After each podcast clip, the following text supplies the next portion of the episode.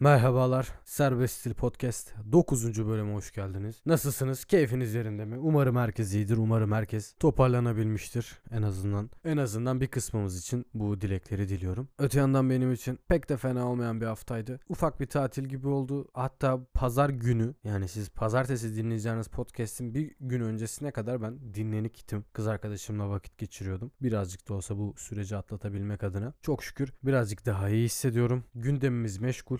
Ama ben gene son dakika pazar günü öğrendiğim bu Kızılay olayına değinip o şekilde podcast'a başlayacağım. Önemli bir haftayı geride bıraktık. Hala bir şeyler aydınlanmış değil. O yüzden bununla ilgili de konuşacağım. Umarım iyisinizdir. Bu hafta Mutlu Yarınlara podcast'i yayınlayamadım. Çünkü tatildeydim gibi ve açıkçası buna içerik üretebileceğim herhangi bir şeyle karşılaşmadım. Herhangi bir şey görmedim, yaşamadım. O yüzden bu haftalık pas geçeceğim. Muhtemelen önümüzdeki hafta Cuma günü Mutlu Yarınlara podcast kanalında yayında olacaktır. Biz hemen konulara geçelim. Şimdi arkadaşlar, haber izleme diye bir video yayınladım. Evet, biliyorsunuz. Ve bu video aslında haberlerin, haber sitelerinin sizi çok da umursamadığını, yani tık peşinde kovaladığını söylediğim, bununla ilgili bir içerikti. Benim de video, haber izlemekten uzak durduğumu vesaire söylediğim bir içerikti. Ben Gezi zamanından beri Türkiye'de siyasetle ilgilendiğim için haber okumak olsun, politika olsun vesaire olsun. Yani aktif bir katılım göstermiyorum siyaset elbette ama bunun takipçisiyim. Geçen bu sürede öğrendiğim tek bir şey var. Bu ülkede hiçbir şeyin iktidarla değişmeyeceği. Yani şu anda şikayet ettiğimiz her ne varsa yalnızca tepedeki isimleri değiştirerek bunu değiştiremeyeceğimizin inancıydı. Ve bununla ilgili de haklı gerekçelerim var. Lakin dediğim gibi bu deprem olayından sonra artık bu adamlar gidene kadar ve hatta bunlardan hiçbir şey geriye kalmayana kadar ben bu konuşmalarımı sürdüreceğim. İçeriklerimi bu yönde üreteceğim. Ondan sonra zaten değişmesi kolay. Zaten çizgiden çok da şaşmış değiliz. Ben bireyleri değiştirmeye çalışıyorum. Yöneticilere benim gücüm yok maalesef. Yönetici olabilirim ancak. Ha, o da mümkün gözükmüyor şu en azından yirmi sene otuz sene içerisinde. E, yöneticilere de influence edemeyeceğime göre seçmeni en azından etkileyebilirim. Neyse. Yani seçmenin taleplerini değiştirebilirim diye düşünüyorum en azından. Şimdi Bay Mükemmel, sen dedin ki haber izleme ama işte şu an gündem yapıyorsun. Hayırdır? Aslında bu iş çok karışık. Neden? Hala daha eğer ki mesela benim gibi bir misyonunuz yoksa haber izlemeyi sizin açınızdan doğru bulmuyorum. Neden? Şimdi ben bu deprem olayından sonra İzmir'deyim. iki yüze yakın fay hattı olan bir şehirdeyim. Bununla ilgili ne oldu? Ne bitti? Deprem olacak mı? Yıkıcı bir deprem bekleniyor mu? Vesaire. Bununla ilgili araştırmalar yapıyorum. Şimdi ve haber sitesine giriyorum. Ünlü isim açıkladı. Çok büyük bir deprem olacak. Giriyorsun. Evet, beş buçuk gibi bir deprem bekleyebiliriz diyor. beş buçuk. Şimdi ya kardeşim benim yani sence gerçekten görmek istediğim şey bu muydu? Hayır, değildi. Ünlü isim açıkladı. Peş peşe deprem fırtınası. beş buçuk olmuş. dört nokta dokuz olmuş. üç nokta sekiz olmuş gibi. Yani aslında bu gerçekten halkı haber alma hürriyetinden yoksun bırakmadır. S E O, arama motoru optimizasyonu yaparak aslında herkesin arattığı şeyleri site içerisindeki yazılarında onlarca yirmi defa geçirip Google'da ön plana çıkıp hiçbir şey anlatmayan video içerikleri. Ya bu şimdi haber sitelerinden örnek gidiyoruz ama asıl konuşmak istediğim konu nereden açıldı? Webtekno. Teknoloji şirketi. İzmirli bir teknoloji şirketi. Haber yapıyorlar. Haberlerinde iki bin yirmi yılında o büyük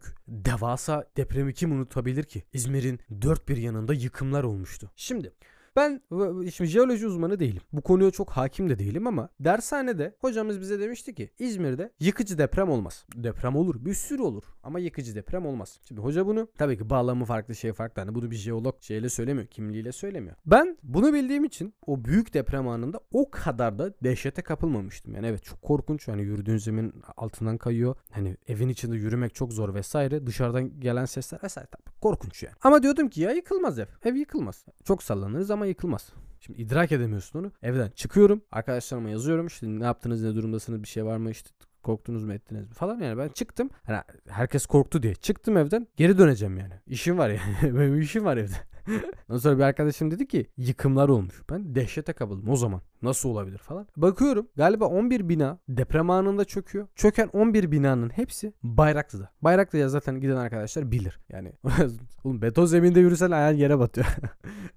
Şaka yapayım abi. Yani orası abartı da. Yani Bayraklı bataklık bir yer zaten. Bayraklı'da o zemin hareketinden dolayı böyle bir depremin yıkıcı bir etki yaratması çok normal. Yani bu şaşırtıcı değil. Ama bu şekilde bir imgeleme insanı gerçekten korkuya sürüklüyor. Her her taraf yıkıldı. İzmir'in Dört bir yanı yıkıldı falan. Hayır. İzmir'in yalnızca bir bölgesinde yıkım oldu. O kadar büyük bir depreme rağmen. Gerçi şey uzak. Depremin olduğu mesafe uzak ama neyse. Ve bu asla bitmiyor arkadaşlar. Yani Türkiye'de herhangi bir şekilde herhangi bir bilgiye herhangi bir Türk sitesinden ulaşmanıza imkan yok. Özellikle haber siteleri her yeri ele geçirmiş durumda. Sürekli olarak arattığınız her şeyde onlar çıkıyor. Her şeyi defalarca kez soruyorlar. Her şeyi defalarca kez metnin içinden geçiriyorlar. Korkunç alanlar dönüyor. Korkunç iftiralar atılıyor ve halk aslında gerçekten anayasal hakkı olan bilgi edinme hakkına ulaşamıyor. Bu hakkı kullanamıyor. Bu gerçekten önemli bir konu. Ben artık eğer Türkiye'de lokal bir şey yoksa, ne bileyim yani cuma vakitleri gibi bir şey yoksa hiçbir şey Türkçe aratamıyorum artık. Deprem neden olur? Ben bunu Türkçe aratamıyorum artık. Deprem neden olur sorusu insanların gerçekten kafasını karıştırıyor. Deprem neden olur sorusunu soran vatandaşlar araştırmak için internete bu soruyu soruyor. Ve deprem neden olur sorusunu cevaplayacak uzmanımız. Haberin devamı. Allah'ım.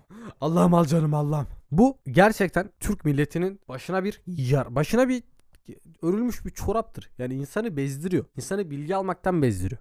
İnsan okumak istemiyor. Ben artık yani hızlı okuma eğitimi işte satın almış, işte kullanmış, deneyimlemiş biriyim mesela. Ben bir Türk haber sitesi metnini üç saniyede okuyorum. Başına bakıyorum. Paragrafı hızlıca geçiyorum. Bütün soru işaretli olan kısımları. Ortasından bir şey geçiyorum. Gene aynı şekilde son cümlesini okuyorum, çıkıyorum. üç saniyemi falan alıyor. Ama gerçekten buna ihtiyacı olan adam ne yapacak yani? Gerçekten bu bilgiyi edinmek isteyen adam ne olacak? Şimdi ben internetin içine doğdum diyeyim hatta. E, biliyorum ben artık. Ya ben artık bu işi çözdüm ben artık. Hani bilgi edinebiliyorum öyle veya böyle. İnsanların bütün zorlamalarına rağmen bilgimi edinebiliyorum. Ama bu insanlar ne yapacak? Ne yapacak bunlar? Hiçbir şey yapamayacak. Mecbur olarak buna katlanacak. Facebook'taki saçma haber sitelerine inanacak yani. Şimdi buna düzenleme gelmesi gerekiyor diyeceğim. Herkes bunu kendi tarafına çekeceği için bunu rahatlıkla da söyleyemiyorum ama buna gerçekten öyle veya böyle bir düzenleme gelmesi gerekiyor. Devletler bazında olmasa bile Google bazında. Şimdi bu işin teknik tarafıydı. İşin diğer tarafına geliyorum. Haber izlemenin aslında bana, sana, ona, buna hiçbir faydası yok. Elbette ki yani insan kendini suçlu hissediyor. Orada bir şey oluyor ama ben bundan haberim yok. Hani insan kendini bu açıdan suçlu hissediyor ama aslında bizim vatandaş olarak yapabilecek çok az şeyimiz var. Yani bizim çok az sorumluluğumuz var. Bizim en büyük sorumluluğumuz yetkiyi devrettiğimiz insanları seçmek. Çünkü orada bir sorun oluyor. Orada ne bileyim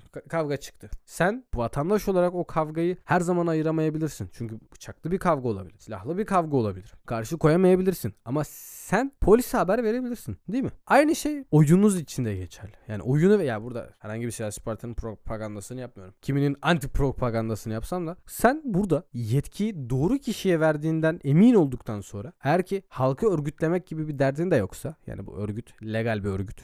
Yanlış anlaşılmasın yani. Halkı örgütlemek, ne bileyim bir sivil toplum kuruluşu kurmak gibi de bir derdin de yoksa, bir influencer olmak gibi bir derdin de yoksa senin aslında haber izlemeni gerektirecek herhangi bir durum yok. Çünkü artık sürekli haberlerde tekrar edilen şey bunu internetten okumanıza gerek yok yani artık. Yani ekonomi kötü artık yani bunun için internet okumanıza gerek yok. Sadece markete gidin elli kuruş bu. Eve dönün. Ertesi gün bir daha gidin yetmiş beş kuruş. Bunu birkaç kez tekrarladığınızda bu artık on lira. Örnek olarak verdim tabii ama e bu doğru. Şimdi bunun için abi ekonomi kötü. Ekonominin nasıl kötü olduğuyla ilgili sade vatandaşın bir okuma yapmasına gerek yok. Tabii genel kültür vesaire onu başka bir yere koyuyorum ama sade vatandaşın bununla ilgili bir bilgisi olmasına gerek yok. Çünkü sade vatandaş bunu çözmeyecek. İnsanlar şu an Twitter'ı kullanan vesaire ne bileyim muhalif tayfa bir şeye hakim ya. Ülkedeki enflasyon, işte faiz, politika faiz, bilmem ne faiz. Hani bunlar hakimiz ya hepimiz. Doların yükselmesi, dış ticaret hacmine olan durumu. Şimdi biz bunlar hakimiz ya. Oturup konuşursun mesela. Adam der ki ya der doları yükseldi ama doların yükselmesi bizim dış ticaretimiz için etkili de bir gelişme olabilir. Bunu düzgün değerlendirmemiz lazım falan. Yani bir Almanın zannetmiyorum ki hiçbir Almanın Alman ekonomisiyle ilgili bu kadar bilgisi olsun. Yani hiç kimsenin bu konular üzerinde en avamın bile bu konuları tartıştığı bir noktaya indirgendiğini ben düşünmüyorum. Çünkü çünkü buna gerek yok. Çünkü senin oyu verip seçtiğin adam zaten bunu senin için düşünüyor olmalı. Yani bu iş sana hiç gelmemeli yani. Eğer ki bir konuyla ilgili çok fazla bilginiz varsa muhtemelen oradan en çok gol yediğiniz yerdir yani. Bu mesela ustalardan çok başı yanan bir adam muhtemelen evdeki bütün eşyaları, bütün tamiratı, tadilatı kendi yapan adamdır yani. Çünkü ustalardan çok gol yemiştir ve en, en fazla ne olabilir ki diye düşünür. Kendi atılır işe. Çünkü gelen usta bok gibi yapıyor. Üstüne bir de para veriyorsun. E ben bok gibi yapayım. En azından param gitmesin yani. O yüzden mesela biz bunları çok normal kabul ediyoruz aslında. İşte ne bileyim dış politikadaki işte Türkiye'nin tavrı, işte ne bileyim dış politikada nasıl davranıyor, T L'nin dolar karşısındaki durumu vesaire. Bu aslında çok da hakikaten vatandaşı ilgilendiren bir şey değil. Doğruya doğru. Genel kültür olmasının yanı sıra çok da önemli değil. Vatandaş bunu bilmesine gerek yok. Vatandaşın kendi işini, kendi yapabileceği, kendi yeteneklerini düşün düşünmesi gerekiyor. Ve bu hani pragmatik açıdan da böyle. Ne yani, ülke elden gidiyor haberimiz olmasın. Ya ülke elden gittiği zaman ondan zaten ister istemez haberiniz oluyor. Hepimizin haberi oluyor. Bunu görüyoruz zaten. Yani şu anlaşılıyor işte, ülkede çok fazla torpil var, o var, bu var, şu var. Şimdi bu, sen bunu gazete haberinden okumadan da anlaşılıyor. K P S S'ye bir yakının yazılıyor. K P S S sınavına giriyor. Sınavdan doksan puan alıyor. Mülakattan sıfır alıyor. Ne koyayım, nasıl oluyor bu yani? Şimdi bunun için gidip şey okumana gerek yok. C N N okumana gerek yok. Sputnik zaten okumana gerek yok. D W zaten okumana gerek yok. Tele bir hiç okumana gerek yok. Anlatabiliyor muyum? Çünkü zaten bunun farkındayız. Bunu görüyoruz. E ne yapacağız? Vatandaş olarak bize düşen sorumluluk ne? Oy verdiğimiz insanlara dikkat etmek. Bu. Ha, yapabiliyorsak arkadaşlarımızı örgütleyebiliriz. Tartışabiliriz onlarla. Konuşabiliriz. Arkadaşlar böyle böyle düşünüyorum. Böyle böyle yapalım vesaire. Ama normal bir evrende buna hakim olmamıza gerek yok. Dediğim gibi normal bir evrende zaten vatanını en çok seven, işini en iyi yapandır. Sen müteahhit, senin haber okumana gerek yok. Senin düzgün bina yapmana gerek var. Mühendis, senin düzgün denetleme yapmana gerek var. Bakkal, ekonomiden şikayet eden bakkal gelen müşteriyi kazıklamaya çalıştığı zaman diyorsun ki ya buna koyayım. Yani bu yüz milyonluk bir milyarlık ihaleler boşuna verilmiyor yani. Daha bakkal, daha en küçük yani. Ekonominin en küçük parçası seni tutmaya çalışıyor zaten. Oho yani o şeyler ne yapsın? Çeteler ne yapsın yani? Onlar o zaten en küçük bakkala, bakkal bile bunu yapıp bundan kar etme peşindeyse en tepedeki adam bunu her türlü yapacak. O bakkalı gördüğün zaman zaten senin ülke siyasetiyle ilgili, ülkedeki durumla ilgili bir fikrin oluyor. O açıdan diyorum yani çok da takip etmesine gerek kalmıyor aslında. Ve eğer ki bir gazetecilik misyonu yoksa, kişinin halkı işte dediğim gibi örgütlemek gibi bir misyonu yoksa bu konuların oturup konuşulmasının da çok bir manası yok. Şimdi ben bunu yapmaya soyunmuş biriyim. Ben işte insanlara bunu anlatacağım. Öyle kötü kötü şeyler var bakın. Kötü kötü şeyler. Yani bunu anlatmayı kendime şartlamış bir insanım. O yüzden benim açımdan bu mantıklı olabilir. Haluk Tatar'ın bunu yapması mantıklı olabilir. Jahre'nin bunu yapması mantıklı olabilir. Ama Ahmet Mehmet'in Twitter'da işte ne olmuş, ne bitmiş, ülkede kim ne yapmış, kim ne etmiş. Aslında bunu bilmesine gerçekten çok bir ihtiyaç yok. İnsan onu okuduğu zaman kendini güvende hissediyor. Yani bir şeylerin farkındalığına eriştiğini hissediyor ve bu onu güvende hissettiriyor. Ama bu aslında sahte bir güven. Aslında bu hiçbir şey çözmüyor ya da hiçbir şey değiştirmiyor yani. O yüzden hala daha insanların haber izlemelerine gerek yok. Aman bir şey kaçırır mıyım? Hayır, hiçbir şey kaçırmazsan. Hiçbir şey kaçıra- kaçırdığın yok. Genel kültürü olarak bakacaksak işte geçenlerde Bostanlı'da yürürken, orada yürüyen arkadaşlar bilir, Karşıyaka tarafına doğru bir tane dürbün var. bir lirayla çalışır yazıyor. Hala bir lirayla çalışan bir şey var. üç beş tane çocuk da hani abi ekonomi çok iyi ya, bir liraya çalışan şey var hala falan diyordu, böyle dalga geçiyordu. Abi gördün mü ekonomi işte, bir de Batı bizi kıskanıyor falan. Yani bunu diyen çocuklar on iki on üç yaşında. on iki on üç yaşındaki çocuklara bile tesir etmiş zaten. Yani gidip kimsenin artık haber okuması da gerek yok yani. Çünkü tesir et ettiği nokta, yani çocuklar bile her şeyin farkında olduğu için gidip sabah zaten gazete alıp böyle okuma kalmadı da yani haber okumanıza, haber takip etmenize çok da gerek yok. Hala aynı fikirdeyim. Ama benim durumumda işte bu, benim kendime yüklediğim misyonla alakalı bu iş birazcık değişiyor. Ve bu aptal medyanın tavırları da hiçbir şekilde değişmiyor. Baş, yalan başlıklar, yalan haberler, yalan şeyler vesaire. Ben hakikaten bundan bunalmış vaziyetteyim. Şu seçim olsun bitsin de bir pehrize gireyim. Gene haber izlemediğim üç ay dört ay. Yani birazcık vakit ayırayım istiyorum. Kapattık. Ana konuyu bitirdik. Artık gündeme geçelim. Evet. Haber okumayın dedikten sonra acaba hangisinden başlasam? Ekşi Sözlük'ten başlayacağım. Ekşi Sözlük kapatılmış. Şimdi ben Ekşi Sözlük'ü çok uzun zamandır takip ediyorum. Ekşi Sözlük'ün e, faydalı böyle podcastlerinde Ekşi'de bana şu dendi bu dendi dediği zamanlar. Çok dediğim çok da değilmiş yani. Aslında o internetin ilk kullanıcıları yani Ekşi'yi ilk kullanan insanlara kıyasla benimki ancak çocuk seviyesine kadar, ama ben de uzun zamandır Ekşi'de Ekşi'ye bakıyorum yani. Bir yazar olmak olma hevesim vardı. Sonra baktım ki artık rezalet bir yere dönüştü yani. Hiç şey yok. Hiç. Yani zaten rezalet bir yere dönüştüğü söyleniyordu ama artık avamın toplandığı bir yer olduğu için diyorum ki ya bunu kullanacağım ama zaten Twitter var. burada burada niye yani? Bir de görünmüyorlar yani. Sevmesem de böyle arada bir giriyorum. Bu hele deprem olayından sonra giriyorum. Başlıkları okuyorum. Çıkıyorum. Yani entry'leri okumuyorum. Çünkü yani birbirinin ana bacı söven insanları takip etmek ya da çok klasik ya işte Silivri soğuktur moruk yani adamlar ya da deprem olduğu için hükümete suç bulan aptal muhalif. Giriyorsun. Arkadaşlar ben aslında çok da kesinlikle AK Parti'yi desteklemiyorum ama bu olanlar çok büyük bir felakettir. O yüzden hükümeti desteklemeyi salakça buluyorum. Bunu böyle yapanlar geri zekalıdır falan. Şimdi ben artık bunları okuyacak yaşı geçtim. Ben artık bunu Yelizlerin yazdığını biliyorum. Çok şükür. Çok şükür. Yani internet deneyimim bana bunları söylüyor. Yani bu bir insanın fikri olamaz. Bu bir insan fikri olamaz. Zaten bu hele on bin kişilik yazar alımı olduktan sonra hani depremzedelere ulaşmakla ilgili bir yardım ağı kuruyorlardı. Hani ona mütakip on bin kişi aldıklarında zaten ben çok da bu işin hayra, hayırla sonuçlanmayacak olacağını az çok tahmin edebiliyordum ve hakeza öyle oldu. Erdoğan'ın gideceğini sanan keriz. Ya kardeşim, Sayın Cumhurbaşkanımız demokrasiye elbette inanıyordur.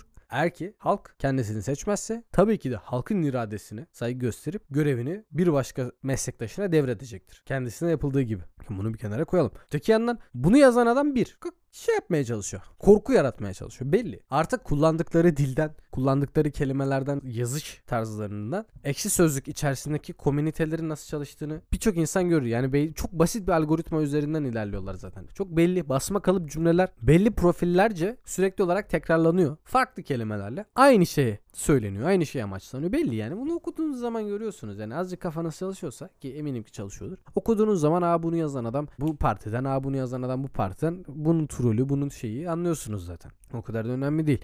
Ama işin kapatılması boyutu çok ilginç. Neden olduğu ile ilgili herhangi bir gerekçe göstermeden kapatmak zaten bu anayasaya aykırı, bildiğim kadarıyla, emin değilim. Gene insanların bilgi alma hürriyetinden yoksun bırakıyorsun. Halbuki burada zaten ne bilgi alacağım.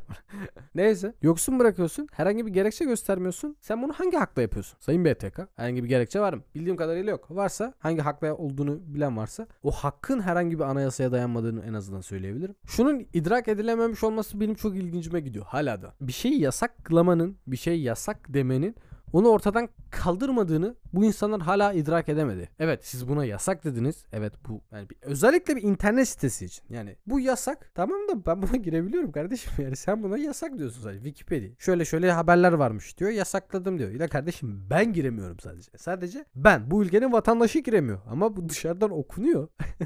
Yani sen bunu yeryüzünden silemeyeceğine göre niye buradan engelliyorsun ki? Hatırlamıyorum şimdi, hani on beş Temmuz'dan dolayı mıydı? Gezi'den dolayı mıydı kapatılmasını da gerekçesini? Dış harekattan dolayı mı? Şimdi hatırlamıyorum. Temel nedenini hatırlamıyorum ama abi bunu çözmek istiyorsan çok basit bir nedeni var. Sen bir kaynak oluşturursun. Dersin ki böyle böyle böyle. Yani Gezi ise dersin ki böyle böyle böyle bir durum vardı. Biz buna karşı koyduk dersin. Olabilir. Yani bir harekatsa bununla şöyle mücadele ettik, böyle mücadele ettik diye bir yazı yayınlarsın. Wikipedia'da bunu kaynak olarak ekler. Ya da sen eklersin. Bir sürü trollünüz var zaten. Bir tanesini de Wikipedia'ya koyuverin. E böyle yap. Hayır. Ne yapacaksın? Ben kapatacağım. İyi de kardeşim, ben göremiyorum sadece. Ben. Ben dışındaki herkes görüyor. Yani şu, yaptığımız şey şu. Yok öyle bir şey. Şimdi aynısı Ekşi Sözlük içine geçerli. Yani sen abi çok basit ya. V P N kullanacaksın yani. V P N. Opera'nın kendi içinde var. Gömür. Giriyorsun siteye. Neyi amaçlıyorsun? Neyi göstermeye çalışıyorsun? Kime gözdağı veriyorsun? Kime? Yani bak, yeryüzünde herhangi bir şey var mı? Yasaklandıktan sonra komple ortadan kalkmış. Ya da kullanımı düşmüş vesaire. E yok böyle bir şey. Hatta yasakların başka insanların gelir kalemlerine dönüştüğü çok fazla alan var. Mesela yirmilerde Amerika'da yasaklanan alkolün ondan sonra mafyalara bir ekonomik gelir sağladığı böyle bir gerçek var. Ya aynı şey kenevir için de geçerli. Şimdi bildiğim kadarıyla kenevirle ilgili Türkiye ve Amerika'nın arasında böyle bir anlaşma mı var? Öyle bir şey mi var? Ben de böyle şey gibi oldum. iki bin yirmi üçe kadar kenevir ekemiyormuşuz. Ya öyle bir şey kaldı aklımda. Hani e, gizli anlaşma gibi değil de hani bir söz mü var? Bir anlaşma var. Şimdi bundan net olarak emin değilim. Hani zaten şeyden belli zaten. Kenevir ekim grafiğinden, kenevir hasat grafiğinden belli. Türkiye'de belli bir düşüş var. Aynı şey ki mesela kenevir için de geçerli şimdi. Direkt kendisini kullanmak istemiyorum uyuşturucu maddenin. Şimdi sen bunu yasak, arkadaş bu yasak dediğin zaman bu başka örgütlere fon olarak kullanılıyor. beş bin yıllık devlet aklı hala da bunu idrak edemedim. Yani kardeşim, ben tam beş bin yıl yoksun. yirmi yıl ya, yirmi yıl. Ulan bir şey yasaklamak çözüm değil. Çözüm değil. Önüne geçemiyorsun. Önüne geçemezsin. Geçemezsin. Bu ya, her taşın altında devletin izi olması lazım ki yasaklar anca işlesin. Hele bu kadar büyük bir coğrafyada bir şey yasaklayarak yok edemezsin. Ama hiç bundan ders almamış bir vaziyette Ekşi Sözlük yasaklanıyor. Ve şimdi nereden güç aldığın meçhul. Yani neye dayanarak bunu yaptın meçhul. Bir de bunu savunan insanlar var. Evet, Ekşi Sözlük zaten diyor kötü bir yerde. Bak zaten kötü bir yerde. Bak bu çok ilginç. Şu anda Ekşi Sözlüğü savunan her kim varsa gözünü kapatıp açtığında her şeyin yarın öbür gün tersine dönebileceğini fark etmeli. Aynı şey Celal Şengör'ün insanları zorla edeceksin gerekirse. Çünkü senin cahilliğin benim yaşamımı etkiliyor gibi bir açıklaması var. Şimdi popülist olarak evet, herkesin çok hoşuna gidiyor. Evet diyor, herkes diyor zorla da olsa irtilecektir diyor. Tamam, sen şu andaki fikrinde bunu söylüyorsun. Yani gücün sende olacağı bir evrende bunu söylüyorsun. Ama yarın ertesi gün gücü şeriatçılar ele geçirdiğinde ya bu eğitim zorunlu. Ya bu sefer dini eğitim zorunlu olacak. Hiçbir şekilde anayasa ihlali de yok. Adam geliyor diyor ki tabii ki diyor eğitim önemli diyor. Bu sefer kendi eğitimini dayatıyor. Uç sol gelecek. Uç solu dayatacak. Uç sağ gelecek. En sağ fikirlerini dayatacak. Buna destek veren insanlar, hukuksuzluğa destek destek veren insanlar yarın kendilerinin buna ihtiyaç duyacaklarını fark etmeleri lazım. Çünkü gerçekten insanların bu tavrı bir test konusu adeta. Yani bize neden hala AK Parti'nin aslında iktidar olduğunun bir göstergesi. Ekşi Sözlük kapatıldı. Troller zaten tabii ya iyi ki de kapatıldı. Yeni akit kapatılması çok iyi oldu. Geç bile kalınmıştı. Sol cenahtan da buna destek gelmesi benim birazcık. Yani sol dediğim zaten yani sosyalistler zaten faşist oldukları için çok da açıkçası şaşırmıyorum ama yani bizim kafada olan insanların da zaten kapatılmalıydı zaten bok gibiydi falan gibi tavrı gerçekten bize çok büyük zararı olur. Hukuk hepimize lazım. Her konumda, her durumda lazım. Çünkü yarın bu düzeni işletecek adamların kim olduğunu bilmiyoruz. En kötüsü gelebilir. O yüzden bize o anda da hukuk lazım. O yüzden bizler yasakçılığı, şiddeti vesaireyi savunmak yerine hukuku, güveni, adaleti ve bunu temin edecek düzeni savunmamız gerekiyor. Ha, dediğim gibi ben seviyor muyum? Günahım kadar sevmiyorum. Ama maalesef maalesef yani Ekşi Sözlük'e de hukuk. Ona da hukuk işlemek zorunda ki yarın öbür gün lazım olduğunda ben de sırtımı hukuka dayayabileyim. İkinci konuya geçelim. Bu haber herhalde beni uzun zaman sonra yeniden derin düşüncelere daldıran bir şey. Kızılay'ın Ahbaba kırk altı buçuk milyon liraya iki bin elli adet çadır satması. Çadır başına yirmi iki bin lira yapıyor. Bu arada bilmiyorum şimdi küçük bir fiyat mı normal bir fiyat mı? Maliyeti ne olduklarını söylüyorlar ama bilmiyorum şimdi çadırların boyutuna göre, demir kullanımına göre vesairesine göre değişir. Benim herhangi bir şey söylemeye bu noktada hakkım yok. Bilmiyorum çünkü konunun o kısmına hakim değilim. Ama bu beni hakikaten dehşete sürükledi. Yani sürekli olarak işte konuşuyoruz. Bu podcast'ın başında da konuştuk. Liyakat, liyakat yok. Torpil var, o var, bu var. Kurumların içi oyulmuş, şu olmuş, bu olmuş ama bu bu gerçekten dehşeti gözler önüne seren bir şey. Çünkü ya asıl dehşet bunun depremin üçüncü gün yaşanması. Üçüncü gün yani Kızılay dediğin şey depremin olduğu dakika çadırları bölgeye göndermiş olması lazım. dört on yedide deprem oldu. dört on sekizde bunların yazısı çıkmış olmalıydı. Çadırlar deprem bölgesine gönderilmek üzere sevkiyata hazırlanmıştır gibi böyle bir hemen. Neden? Çünkü sen bir sivil toplum örgütüsün. Şu an hala öyle mi bilmiyorum yani. Holding olabilir, bir şeye dönüşmüş olabilir. L T D, Ş T İ şirkete dönüşmüş olabilir. Bilmiyorum. Bunu bilmeden konuşuyorum. Ama sen bir sivil toplum örgütüsün. Sen yüz elli yıllık bir geleneği olan bir örgütsün ve sen bunun için kuruldun. Sen bunun için varsın. Sen Kızılay'sın. Bunun için varsın. Ama bağışlarla hayatını sürdüren kurum, bizim verdiğimiz kanlarla, bağışlarla, bundan destek alarak, buradan yardım alarak çadır diken kurum diyor ki biz ham madde satın almak için bunları sattık. Ya kardeşim. Oğlum kafayı yiyeceğim ya. Oğlum çıldırmak üzereyim ya. Kafayı yemek üzereyim yani. Gerçekten. Ya aklım almıyor. Aklım. Ya kardeşim. Ham madde mi satın alacaksın? Ya ya kardeşim sana ham madde alman için zaten ben yardım etmedim mi? Ya şimdi ben kızla baş göndermedim ben de. Ben halk. Ben sana para göndermiyor muyum zaten? Sen bunu satacaksan ulan haberim olsun. Bari borsaya açıl. Hisseni alalım. Bari hisseni alalım. Başımızı oradan yapalım. Madem sen bunu satıyorsun. Hadi bunda karşılığın var yani. Sattığının karşılığını, karşılığını alıyorsun. Lan bari aç şey. Yani hissedar olalım. Bana da karından pay ver. Böyle bir şey olabilir mi? E, olamaz. Olmaz. Olmaması gerekir. on sekiz yaşına girer girmez aklıma ilk gelen şey kızla gidip kan bağışı yapmaktı. O zaman da bu kadar Hilal-i Ahmer diyeceğimiz o yapısında elbette ki olmadığını biliyordum ama bu seviye bir durum gerçekten benim kafamı açtı felaket. Yani bu hani depremin ilk zamanları konuşuyorduk yani bu belediyeler üzerine sticker yapıştırmadan sana bir bardak su vermeyecek. Bu gerçekten onun da önüne geçen bir seviyede. Gerçekten bilmiyorum. Ne söyleyeceğimi bilmiyorum açıkçası. Neyse yani bu konuda daha uzun uzun konuşmak istemiyorum. Zaten bu hafta üzerimde bir yorgunluk, zaten enerjimden de anlayacağınız üzere çok da açıkçası podcast kaydetmeye hevesli de değildim. Yatıp uyuyacaktım ama bir şeyler oldurmaya çalışıyoruz. En azından geçip mikrofonun karşısına oturup konuşalım. Bu da bir tecrübedir. Mesela şu an pop filtersız konuşabileceğimi öğrendim. Pop filter olmadan konuşmak neyime yarayacak? Şu an ekrana daha iyi görünüyorum yani. Daha net görünüyorum. Zor zamanlardan geçiyoruz. Zor sınavlar veriyoruz. Böyle zamanlarda gerçekten Atatürk'ü daha sık anar oluyorum. Biz ne kadar büyük bir adam olduğunu elbette ki biliyoruz. Boş edebiyatı çok sevmiyorum o açıdan. Atam atam sen kalk ben yatam diyor deniyor ya, iç ve dış düşmanlara karşı savaştı vesaire. Biz kurtuluş mücadelesi olduğu zaman bütün halk topyekün savaşa karşı çıkıyor zannediyoruz. Halbuki ortada hakikaten ya ne olacak ya İngilizler gelsin diyecek adamlar var. Yani biz şu an o torunları, onların torunlarıyla mücadele edil- ediyoruz da ya ne olacak ya gelsinler moruk. Yani o hala savaşın ortasında böyle Kemal Paşa çadır satmaya çalışan adam. Yani gerçekten şu anda bunlarla mücadele ediyor, mücadele ediyoruz. Ha, tabii yani mücadele değişir. Ne yapıyoruz yani? Halbuki elle tutulur bir şey yapıyor muyuz? Yani bir şeyler yapmaya çalışıyoruz diyelim.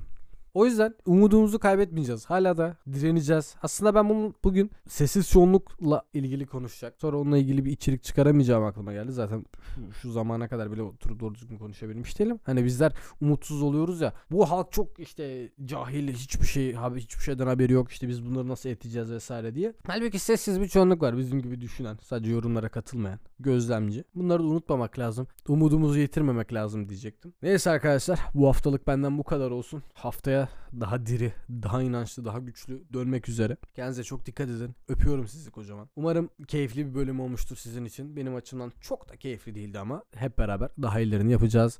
Öpüyorum sizi kocaman. Kendinize çok dikkat edin. Görüşmek üzere. Böyle daha yakından konuşayım mı? Sayın yolcularımız, podcast'imizin sonuna gelmiş bulunmaktayız. Hay amına koyayım patladım. Sayın yolcularımız, podcast'imizin sonuna gelmiş bulunmaktayız. İyi yolculuklar diler.